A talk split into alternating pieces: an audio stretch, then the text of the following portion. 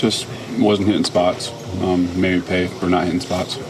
Buck mentioned that he thought your your fastball was actually really good in terms of stuff, but that lacked command. Is that the, was it that one particular pitch, or was it was it all your pitches tonight?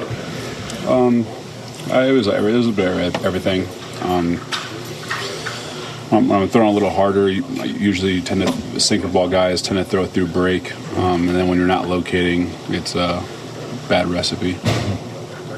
Other than the home runs that you hadn't been allowing, you also hadn't been walking leadoff guys this year. I think you had walked like four all year, and you walked two times. That a little bit surprising for you. Not surprising. I, like I said, I wasn't locating anything.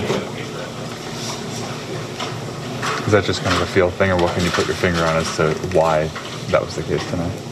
It's just a start. Yeah. I mean, that's it. Just wasn't locating. I mean, not trying to make this a bigger deal than what it is. I mean, just a bad start. Obviously, uh, this entire game's on me. Um, it's unfortunate, but uh, I just work my butt off and go to the next one.